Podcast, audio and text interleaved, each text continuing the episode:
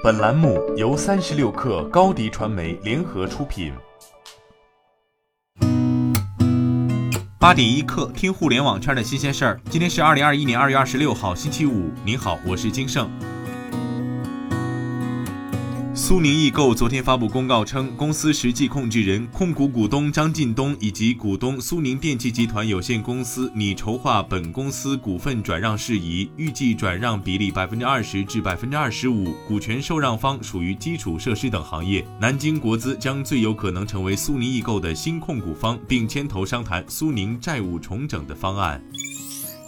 滴滴出行官方微博昨天发文称，由于系统异常，滴滴出现部分订单服务无法正常使用的情况，现已恢复正常。非常抱歉给广大乘客和司机师傅造成不便，司机师傅的口碑值等不会受到异常订单影响，乘客已支付订单差额部分将统一退还。昨天，一条互联网反腐消息刷屏。快手前副总裁、社区内容研究院负责人赵丹阳因收受贿赂，在离职之后被逮捕。快手向媒体证实该消息属实。交通运输部昨天对近期货拉拉一女生跳车事件回应称，无论是传统道路货运物流企业，还是依托互联网信息化技术成长发展的新业态新模式，都应当牢牢坚守安全发展的底线，始终把维护和保障人民群众生命财产安全放在第一位，绝不能打着创新的旗子，打着互联网的牌子，走以牺牲安全为代价的发展路子。必须处置好安全与发展、守正与创新的关系，依法依规规范经营，切实落落实好安全生产的主体责任，采取有效举措，持续提升安全管控能力和服务质量。